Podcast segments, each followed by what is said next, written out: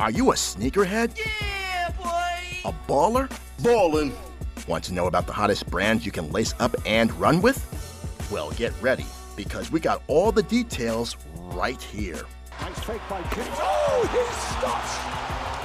LeBron James puts it down in the face of James Johnson. Kevin Durant way outside, delivers!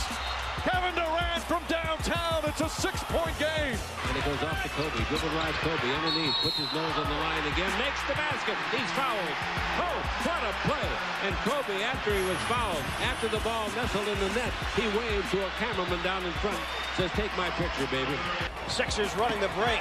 Iverson accelerating for the jam. It's Kicks and Bricks, where we got game on the streets and on the court. Money's gotta be the shoes. Shoes, shoes, shoes. shoes. You sure it's not the shoes? I'm sure, Mars. Money's gotta be the shoes. And here's your host, Jamel Cutler.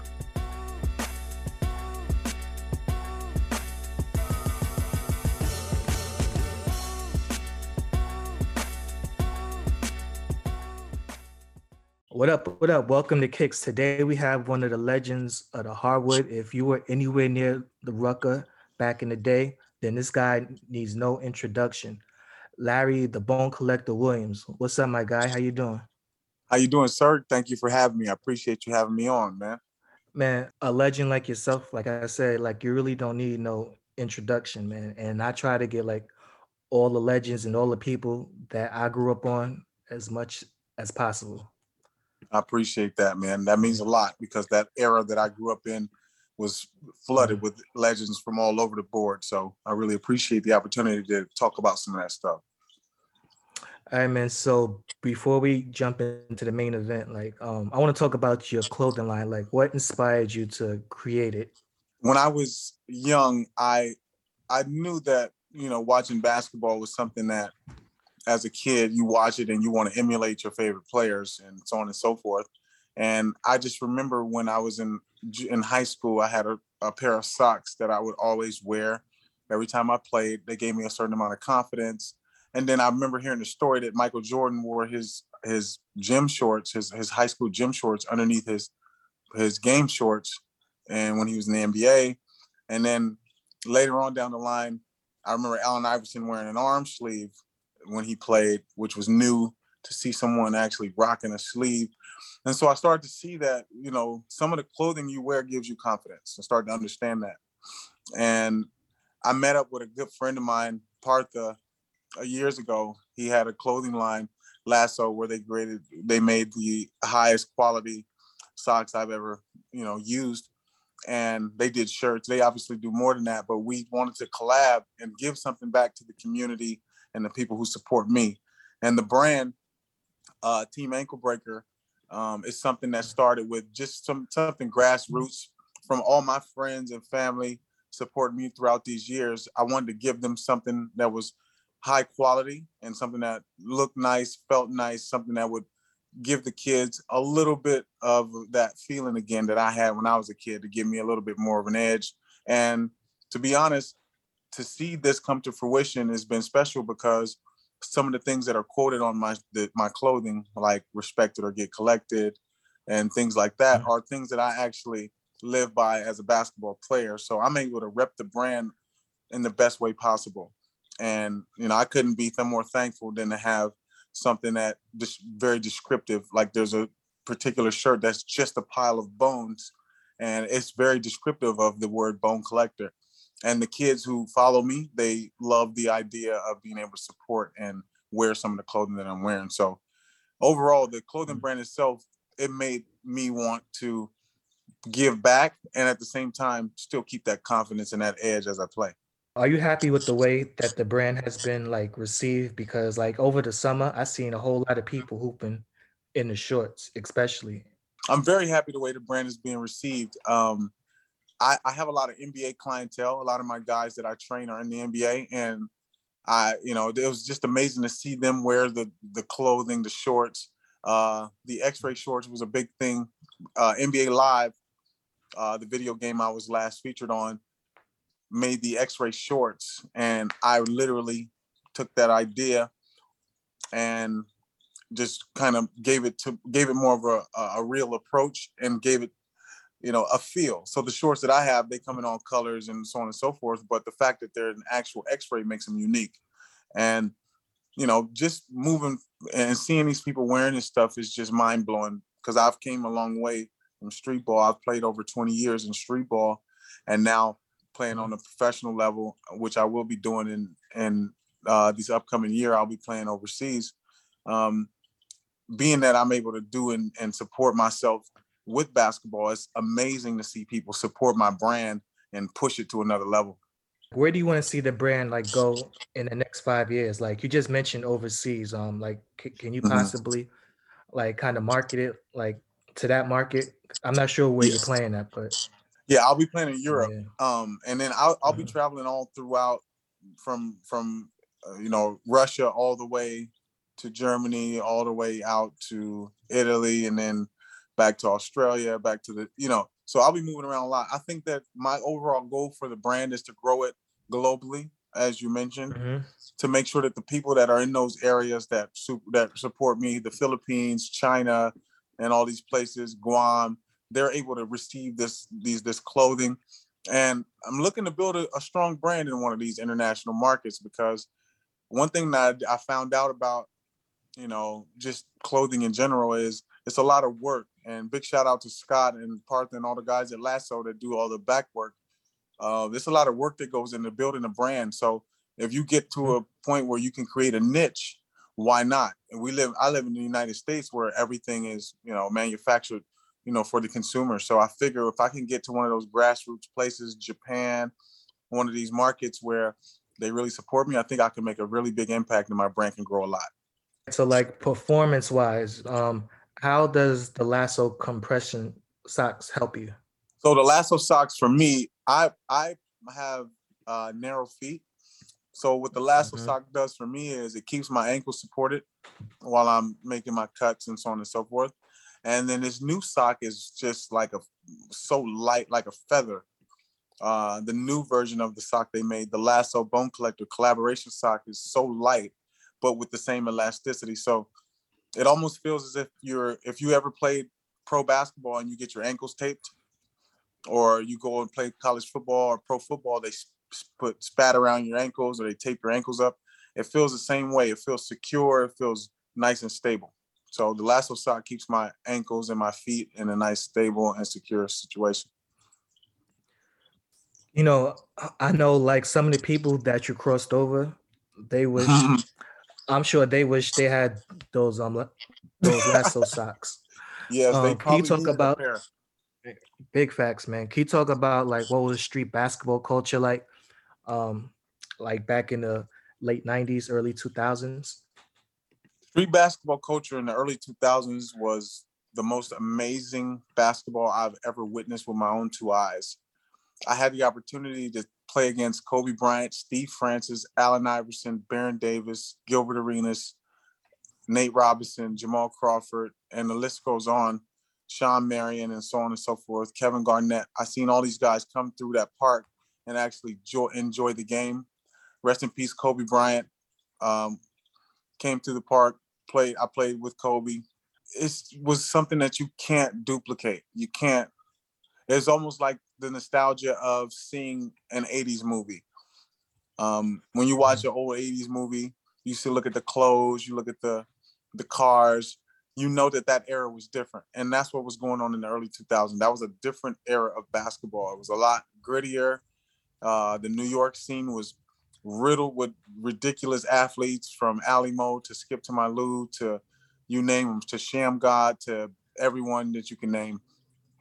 It was at the time, in my opinion, one of the highest time and forms of basketball creativity in the history of the game. Because during that time you had street ball players mixing their skill set with pro players. And um, even though the NBA is always changing and growing, I don't see that inflow that that influence the same as it used to be. The the street ball players used to get the pro players just you know they finish a whole NBA season and then they come to the park just to make sure that they were ready for the NBA. So I think that that in itself um, should could could kind of explain the nostalgia of being in a in a street ball environment in a park where you're not playing against just the average Joe. The person on the other side is good on defense, good on offense, good passer, you know, everything that you can possibly think of. And then what else, you know, the, the other things that made it, you know, a heightened sense of in, entertainment is during that time there was a big controversy between the East and the West with rest in peace Tupac Shakur and uh, Biggie Smalls. At the time, the East and the West had this rivalry kind of energy going on. So every game meant something. Every play meant something. Every you know every move meant something. And I actually you know lived through that era. It was amazing to see um, so many different athletes come from all over the world and compete on that stage at Rucker Park in New York. You know, and one advantage, well, it's not really an advantage. One thing I like about that era, like it was no social media. So now when people um think about it today, like the stories and the legends get like bigger and bigger. Yeah. That's exactly true. Mhm. Because there was no social media, you had to be there to see it. You had to experience it. The experience was a lot Mhm. different. right now, if you're looking at your phone and you're watching the, any highlight, of course it, it can, you know, it'll make you, you know, keep you excited, so on and so forth. But there's nothing like being there, seeing it with your own two eyes. Mhm. So And you now, know, and now when you go to games, like you see people on on their phones like the whole game. So like back Yeah. then, people like people they was like actually enjoying it in the moment. yeah. They So, were like- tuned into the moment. Yep. Right. You're exactly right. All right. So um, can you talk about like how did you get the name Bone Collector? Yes, sir. I got the name Bone Collector um, after my fifth game in New York uh, City in Rucker Park. The first four games, I did moves on these on all of my defenders to make them get hurt. So the first game, the paramedics came to pick up a guy who hurt his finger. Second game, a guy pulls his hamstring. Third game, a guy bangs his knee on the floor. Fourth game, guy falls over backwards over the gate, hits his back. Mhm. So the paramedics What? just keep coming out there. And then the fifth day, the paramedics just stayed out there. He was like, Well, I heard Bone Collectors playing. Um, no, well, I didn't have the name at the time, but I heard you this guy's playing up here. And so I'm gonna stay here. My name at the time was Body Bag, excuse me. They used to call me Body Bag before that. And then one of my good friends, he called me in the middle of the night and he said, Man, I got the perfect name for you. Bone Collector. And at the time I was like, nah, that's the movie with Angelina Jolie and, and Denzel Washington. You can't, I can't take that name. Mm-hmm. And he was like, I'm telling you, nobody is able to make people fall and do these things you're doing. Nobody can do that but you. And I was like, you know what? we'll see. And then the next game, that fifth game, I just so happened to break somebody down again. And the guy fell. Paramedics came and got him. And then you heard the announcer just saying, the bone collector has arrived. And then from there on, it's just been uh, one of those things ever since. A name that people are very familiar with in basketball. So you made a dude fall over the fence backwards. Like Yeah. if, if that happened to me, I'm sorry. We have to fight after. Yo, it was one of those moments too where his teammates was definitely, you know, were a little hostile. They didn't like the fact that I did that for sure. Bone Collector and Homicide, those like two like two of the best names ever for um, street ballers. Yeah. The homicide, shout out to Corey Mhm. Williams, my teammate and my backcourt, one of my favorite teammates. Me and him shared the backcourt for five years at Rucker Park, all five of my MVP years. So big shout out to Corey. And so like you talk about like why nicknames are so important um on the street ball circuit. when you have a nickname on the street ball circuit, it means more than just the name. Um, I think we live in a time now where people create their names and create this facade around themselves to feel like they're prepared for, you know, the basketball war or basketball battle that's in front of them.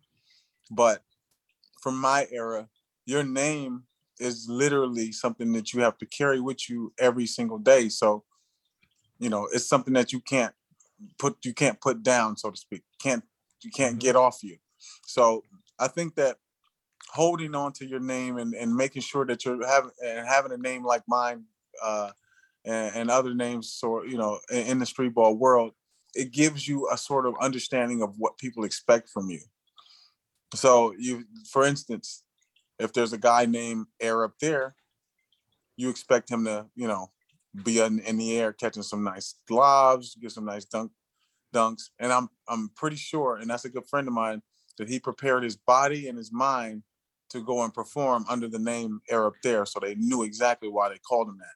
So you want people to know why they call you what they call you. And you shouldn't have to explain it. If you're really good at what Mhm. you're doing, you shouldn't have to explain it. And that's why the name means a lot because when I go to a gym, I don't want I don't go to the gym and say, "What's up? My name is Bone Collector. Um, let's play." I go in the gym, and as soon as I get in the gym, it's already there. They already know what's up, and I think that that's what you want. You want the name to have more respect than you actually asking for the rewards. What are some of the worst nicknames that you ever heard on the um, basketball court? Ooh, um, you got me thinking now. Worst nicknames. Yeah. Well, you know what? I can't. I'm I'm I'm gonna hold off on that answer because Mhm. some of the worst nicknames are some of my closest friends. so I don't want to offend anybody, but let's just say right. there was a lot of names made up in the back in the street ball era that you know could have used a little bit more thought. you know, and now today, like you really don't hear nicknames no more. Like I was at a Dyke, yeah, I was at a Dyckman game over the summer, and then and the announcer was was just saying either the guy's last name or his or his or his um Instagram at. Right. So- So that's you know we live in that Yeah. time. Yeah, you're right. Those names are have faded away, and to be honest, there hasn't been any new names since we since the the, the tour era. I believe there's a lot of you know Mhm. Up and coming guys that are you know making making their name on their social platforms, but there's no name that is like hitting the mark, hitting the surface like those like back in those the street ball era where you heard somebody's name and you're like, whoa, I need to go check that out. Like the first time I heard the name Ali Mo, you heard that name, you wanted to go and find out who that person was, and you don't have that nostalgia anymore. Skip to my Lou and I'll be right back. Mhm. Whole lot of game and all those names that you would hear, you would you wanted to see what those guys are about.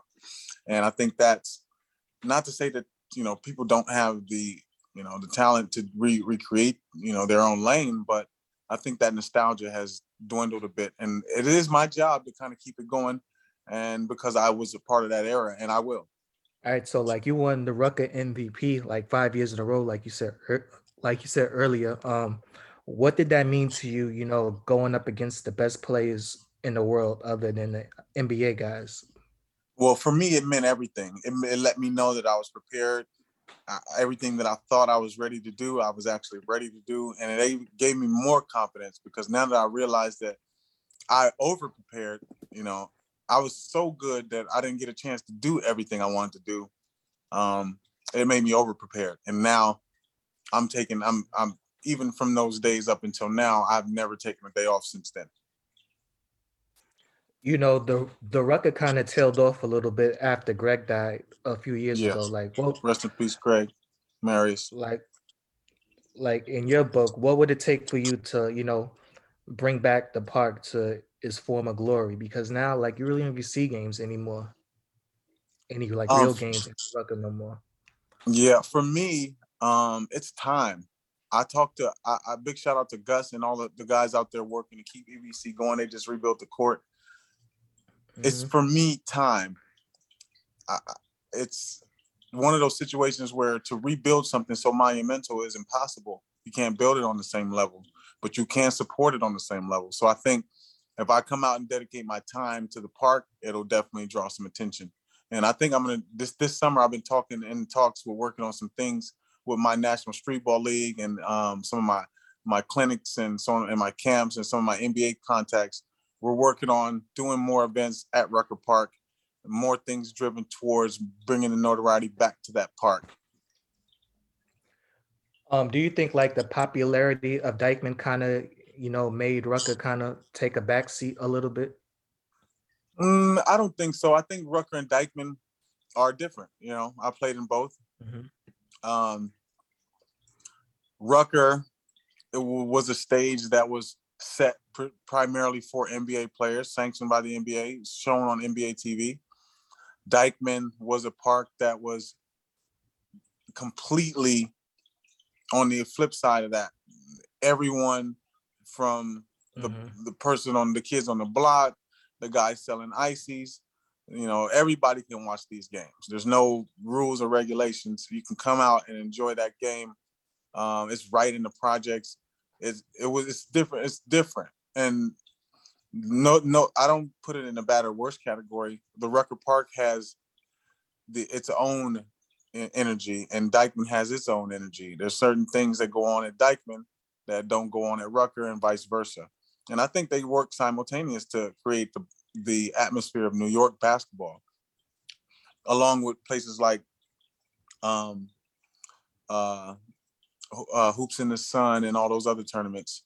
Um, I remember there was a Baruch College was one of those places Oh, that mhm. yeah the the pros used to go there and they would split time between there and gaucho's gym and all of it inclusive is what makes new york what it is as far as basketball is concerned. Rucker Dyckman all that stuff together is what keeps it uh, on fire. I don't think the separation is necessary. You know that that Nike Pro League at um at Baruch, that was my joint only because it was AC. yeah Because the Mm. because the summertime here is brutal. it's brutal outside yeah you know i know 15 years of outdoors man yeah and on pavement too. So I know on how you feel. You feel me? Yeah. But So, yeah, like- definitely a learning experience though. hmm So like 03 was like the best year for the Rucker in my book. That's when like I officially started paying attention. I was like 16 at Mhm. the time. Um, and that's when like all the rappers started coming in. Like, what do you remember most about that summer? I think what I remember most about that summer is playing against Jamal Tinsley. That was one of the highlights of the year. I was playing the pros every day, but I just remember him being known and and feared almost. They used to call him the abuser. Jamal Tinsley, Mel Mel the abuser is what they called him. So I remember hearing his name so much, like we spoke of earlier, names, and I'm like, well, he must be this, that, and the third. And I think lead building up to playing him and then performing the way I did and and so on and so forth was one of the most memorable times I've ever spent in New York. And then also winning my first championship in Rucker was super memorable. When myself, Baron Davis, Gilbert Arenas, and all those other guys who joined that team to win that championship. Yo, you have to give give me your best Gilbert Arena story. Hmm. Like you have to. Best Gilbert Arenas story. We're overseas. Um, Gilbert Arenas is he has four, he has 30 something points in the first half. And I'm I'm not the kind of player to black back down from anybody. Um, I'm not gonna say who was guarding him in the first half, but I didn't draw the assignment the first half. And it was getting ugly. Now Gilbert is a big trash talker. So you're the whole time he's telling us the score, the shots he's gonna make. He's coming down saying this will be a three. I'm gonna up fake him. I'm gonna bounce off of him and I'm gonna hit the shot. He was just talking and doing it. Second half, I'm like, I can't allow that. He finishes the game with almost 60 points, 50 something points. There wasn't nothing I could do to stop him. He was already in the zone. So I had to crowd him and do all these things to slow him down, which helped us because we were on a tour where we had to play him over and over again, which helped us the following game understand how to guard him. Now the story goes, Gilbert is literally calling out every point, and it didn't matter what we were doing. And from that moment, to be honest, I learned how to pace my offensive skill set on how he was scoring on me and my teammates. so Gilbert Arenas' story, Gilbert Arenas gave, he came down and basically talked in every bucket all the way up to darn near 50 points against me and my teammates. It was a bad day. You know, for the most for the most part, the rappers, they were the ones that brought out the NBA guys. Like, what would you uh like what would it take for the rappers like to get re-involved back into the street ball culture? because I like think it they- really only takes one or two. Yeah, and I rest follows. they. To be honest, I think the rap rappers are getting more involved in it. They have things out, different leagues. The crew league uh, uh, is something that the rappers do this every year, where they go out and get a couple athletes to join them in competitive basketball. Um, I believe that they just need the opportunity to play and to be a part of it, and they would be because rap, and basketball, entertainment, all that stuff goes together. It goes simultaneous. So I think that it's something that is currently going on and it's going to continue to be pushed. I, I see that like people like Kanye and all these guys are coaching and, and hosting teams and events and so on and so forth. So it's going to continue to grow, I believe. You know, so like during this time in Harlem, I know you was good friends with um, Jay Monster. Like, do you have any good Jay stories? Oh man, Jay was one of my closest friends throughout my entire time in New York. I'll tell you, is the first, Mhm. the best story I can tell you is we went to a gym, and I believe it is near Chelsea Piers Basketball City. I think that's where Basketball City is, Chelsea Piers. So we go into the gym. There's a game going on, and I can't remember if I shot the ball or someone shot the ball. And now Jay was pl- literally, so he was there as you know my liaison to you know make sure I knew what was going on, to knew what teams to play with, and so on and so forth. But Jay could actually play, and he was really good. And so we're in the game. Jay's like, you know, before the game, he's amped. So somebody shoots the ball, and I kid you not, that ball bounced off the rim, and everyone looks back to like go get the rebound, and you see Jay flying in like Tom Chambers when he jumped off of Mark Jackson, and he bumped off of somebody and caught the ball two hand.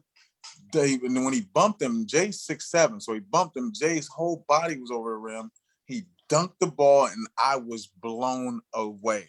This is the same guy who's, you know, hasn't shown me that he's even concerned with playing basketball. Just goes out and makes one of the most craziest dunk plays I've ever seen. Shout out to Jay Monster, aka my block. Jay was heavy in the streets too. Like, did he like introduce you to like Cam'ron or um, Mase or one of them um, Harlem guys from back in the day? He introduced me to so many different people, um, rappers, artists, so on and so forth. He introduced me to everybody along the along the board. Um, yeah, he gave me the opportunity to work and know a lot of entertainers to this day. All right, so like, uh, so like around this time, AND1 was blowing up too. Like, who are some of the best bowlers to come through AND1? Um, I don't know because I didn't play AND1, and people get that confused with me a lot. I, I never played AND1, so I don't know. Mhm. Did you like ever play against any other guys that went through AND1, like Skip to My Lou? Yeah, I played against Skip. I played against Silk. I played against Baby Shaq. I played against a lot of guys. And if I had to to answer your question, I mean, those are just the guys I know. I would have to say, big shout out just to the guys I grew up just hooping against and with Victor Page, uh, Lawrence Moten, Springs, Baby Shaq, Mr. Africa, Special Effects, um, White Chocolate, Daryl Showtime Hill, Tutu, Greg Jones, and the list goes on. And uh, obviously, Hot Sauce, Sick with It, Spin Master. Those are all, the- these are all guys I grew up just hooping against, just in friendly friendly combat. To say who's who did what and this, that, and the third, I wasn't on AND1, so I don't know the tour, you know, breakdown. Mhm. But those are guys I ended up running into. Shout out to I'll be right back and and um those are the guys I ended up playing against. Shout out to Marcus Hatten as well. Um, Oh, a big St. John's guy. Yeah. yeah, Mark Marcus Hatten was a was a beast. Um, um, shout out to those guys. Those are you know my my street ball uh, criteria put me in position to actually learn from players instead of be rivals to them. So it was more of a Mhm. blessing for me because those guys ended up becoming my friends. Skip, he's like the only street ball guy to, you know, ever make the jump to the NBA. Like, why do you think there hasn't been an influx of of street ballers to make that big leap since Skip? I think Skip just had everything in in set up for him to pave the paved that way. And I think that the reason that it hasn't made that jump and he's the only one to do that is because there wasn't the opportunity was smaller for he was the he was the only person that went the exact route that it took to do all those things. I don't think mm-hmm. being a street ball player, people don't understand that a lot of these players are, you know, talent wise good enough to, you know, play in the NBA, but they're they might be lacking in other areas. They might not be disciplined enough to do the things that it takes to be a professional, which is like, you know, pros get up at five in the morning. They do two a days. You know, they, you know, they eat different foods. They, you know, they their sleeping patterns are a lot different. Their exercise and training is a lot different. Is the is a street ball player disciplined enough to do that? I'm not sure. Skip was the only one that I've seen do it. He paved the way for that. Because you're not, you know, able to make the league, there's not always a talent thing. So I think that Skip was able to balance everything. He was able to be an all-around pro. He was able to show up and go to work. And I think street ball players um, use that as the criteria for how they should handle themselves. If they want to get a job playing the NBA, you got to go just like any job. You got to go apply. Um, and I think Skip was the best person to go by when it came to that. Shout out to Skip to my Lou. You know, have you ever played against him in a rucker? Because like I heard all these stories. He used to show up late to the game, like in yeah. a limousine, and like I don't know. Yeah, I played Did against him in Rucker. Any of that? Yeah, I played against him in Rucker a few times. Yep. I didn't see him show up in a limo or anything or club late or anything, but I see I played yeah. against him. I, I, don't know about those stories. yeah, so like, so just like I said earlier, like it was no social media, so like those stories get bigger and bigger, and you know, yeah, like they just get lost in in um, translation, basically. Exactly. I also heard this story. Like I was looking for video footage because I can't believe that this is true. Like when you was in China, mm. like you crossed the dude out of his shoes. Yeah. Like, can you walk us through that play? There's a guy that was trying to basically pressure me, and I don't really this that was a play that I couldn't really pinpoint and figure out how, but I did a couple moves and I noticed that he was his feet was a little wobbly, and I I thought it was mm-hmm. just his ankles moving all weird, but when I finished the move, his shoes was off. And it blew my mind because I, you know, I got to the point where the kids thought I was doing magic and all of that stuff. Like, well, how did you do that? Show me. And I'm like, I don't know how he, his shoes came off. I just know that I, I know what moves to make. So that that you know that's one of the funniest stories ever because you know they like as they say he collects bones he also collects shoes he collects socks he collects feet he collects toes and that was one of those moments where yeah, one of those moments where I can kind of use that moniker bone collector and on a higher level with the, with your shoes being off, you know. Mm-hmm. You know, what was due reaction? Because you know, if that happened to me, like I don't know. I, I have to be reaching in into a bag or something. You gotta get in your bag, right?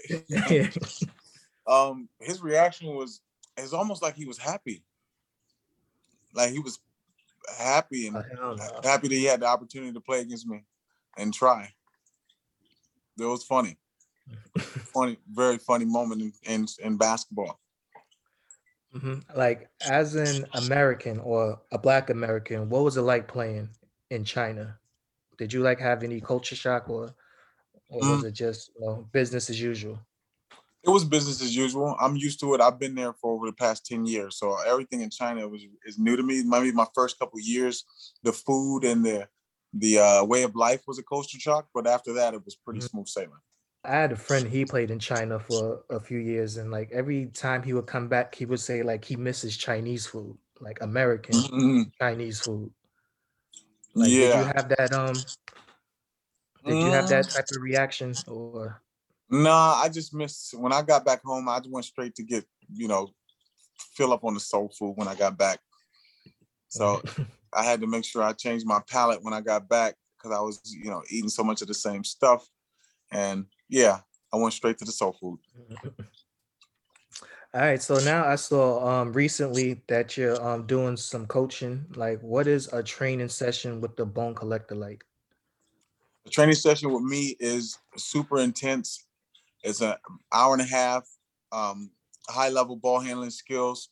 And then we we go right into offensive skill set, comfortability, um, hesitations, change of directions, defense, and then we finish the drills with live one-on-one uh, basketball, where everything that I taught you, you now have to do on a live defender, which is me, and that's you know that's where we you know hang our hats. Tonight I'll be uh, working with one of my guys. Shout out to Tyreke Evans. We've been in the lab a few times um, this week, and we're going to be doing some of the same things. So anybody wanting to, whoever wants to get their handles better, feel free to reach reach out to me on Instagram, Bone Collector Six, or DM me, or or just even email me, Bone Collector Live at Yahoo.com, and get your personal session in. I'm only passing out the highest grade and highest level of hesitations and crossovers, and that's all we work on. And I'll be working with Dribble Too Much as well. Um, changing the pace, you know, Dribble Too Much is the uh, main uh, the trainer of Chris Paul, Devin Booker, and those guys. Uh, excuse me, Chris Paul and um, DeMar DeRozan and those guys, Anthony Davis. So I'm gonna with with what he's teaching me, and I'm incorporating what I already know. We're creating straight weapons. Period. Have you seen any of your style like in the NBA game, like with Devin Booker or um, with AD or any of those guys? Um, not in particular. I haven't my style of basketball. I haven't seen in in, in the NBA. I, I would say Mhm. there's instances where you know there's certain plays that come out and and you know they mimic the the movements, but other than that, um, I think we're you know yet to see more of that flare and flash in the game. Mhm. So like to you, what's the most rewarding part of um of coaching or- or training? the most rewarding part of training for me is to watch the player grow to the point where they just start to need tune-ups. When you're working with Mhm. someone and they're so good that they call you to just give them the tune-up, that's when you know you did your job because now they can teach it to somebody else. And that's the most rewarding part for me. You know, I be on Instagram and I be seeing all these weird workouts that all these trainers be doing that um don't make any sense. Like what do you think about um those workouts? Um, I haven't seen them, so I don't want to judge them, but Oh, I'll you just ha- oh, say yeah. this. Oh yeah, Yeah. shit be crazy, man. I'll just say this. Um, working out, you know, whatever trainers are putting you through is fine, but not, it's gonna everything changes once you get in the in the field. So I would suggest anything that you're working on, no matter what training you're working with, you go out and make sure you're able to do that in a in a game environment or or a, a setting where you're being challenged defensively and offensively, and not just going through uh, drills. All right, man. So before we go, I want to play a game. It's called Start Bench Cut. I just give you three things, and you just tell me if you're gonna start it, bench it, or cut it. All right. Okay. All right. So we got Start Bench Cut for Street Ball Legends. We have um Joe Hammond, Pee Wee Kirkland, or um Skip to my Lou, Rafer Alston. Wow. That's a tough question. I'm gonna start. Joe Hammond. Well, we gotta let the OGs rock. Start Joe Hammond, Mhm. bench Pee Wee, I mean Skip. We got, I mean, that's what I've been taught to let the OGs rock. Skip, we gotta It's, go, buddy. it's all good.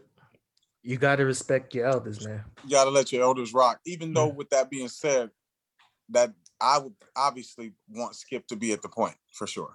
hmm But Like, out of you- respect to the OGs, I'll let them rock. Like, do you have any good Pee Wee or, or Joe Hammond stories? Because the stories I heard about them from back in the day, some is some of the wildest stuff ever. I, they were way way past my time, so I don't really have stories about those Mhm. guys. Yeah. All right, so the next set is um all right, same thing. We have hot sauce, Kareem Reed, the best kept secret, or homicide, your former backcourt mate. I'm gonna start my backcourt teammate homicide just because he was my teammate. I'm going to bench Kareem Reed and I'm gonna uh cut my good friend Sauce. Unfortunately. You know, Hot Sauce was kind of before his time too. Like I remember he was like one of the biggest stars. It was him, Cadillac. I mean, not Cadillac. Yeah, Escalade. Yeah. Yeah, I remember those two. I still have the DVDs, I think, somewhere in the storage. hmm Right. And the last one is about the parks. Um, we got Rucker, Dyckman, or West Fourth. I'm going to start Rucker, of course, just where I got my name. hmm Bench Dyckman and cut West Fourth, even though West Fourth is my favorite place to play on the weekend. Oh, yeah, mine too, man. I I just like the intimate feeling of it. Yeah, small court, everybody's arguing. It's perfect. All right, man. Um, I want to thank you for joining me today. Like, I really enjoyed this conversation. Do you have any upcoming projects that you're working on? yes. Um, stay tuned for my next event, December 19th in Phoenix, Arizona. I will be partnered with Famigo to host a basketball clinic on December 19th at the at a gym um, called the Lab. Um, stay tuned also in January, the National Streetball League will start to promote and host its its events, getting ready, prepared for the summer. And I'll be playing international basketball uh, in overseas in the following new year. And I will be my NBA clientele has picked up so high that I now have the opportunity to work hand in hand with one of the top trainers in the world, Phil Handy, who would be adding me to his 94 feet of game ball handling training app. So I will be featured on one of the top app, apps for ball handling, along with Phil Handy and, and the guys he works with, Curry, I mean, excuse me, Kyrie, Nash, and those guys that he works with. Um, just a privilege, just an honor to be able to do such. And then anybody, like I said, um, stay tuned to my YouTube channel for all tutorials, Bone Collector Unlimited, to check out all my ball handling information and tutorials on the things to make you a better player. All right, man. Thanks again for your time, man. I really do appreciate it. I appreciate you too, brother. Thank you.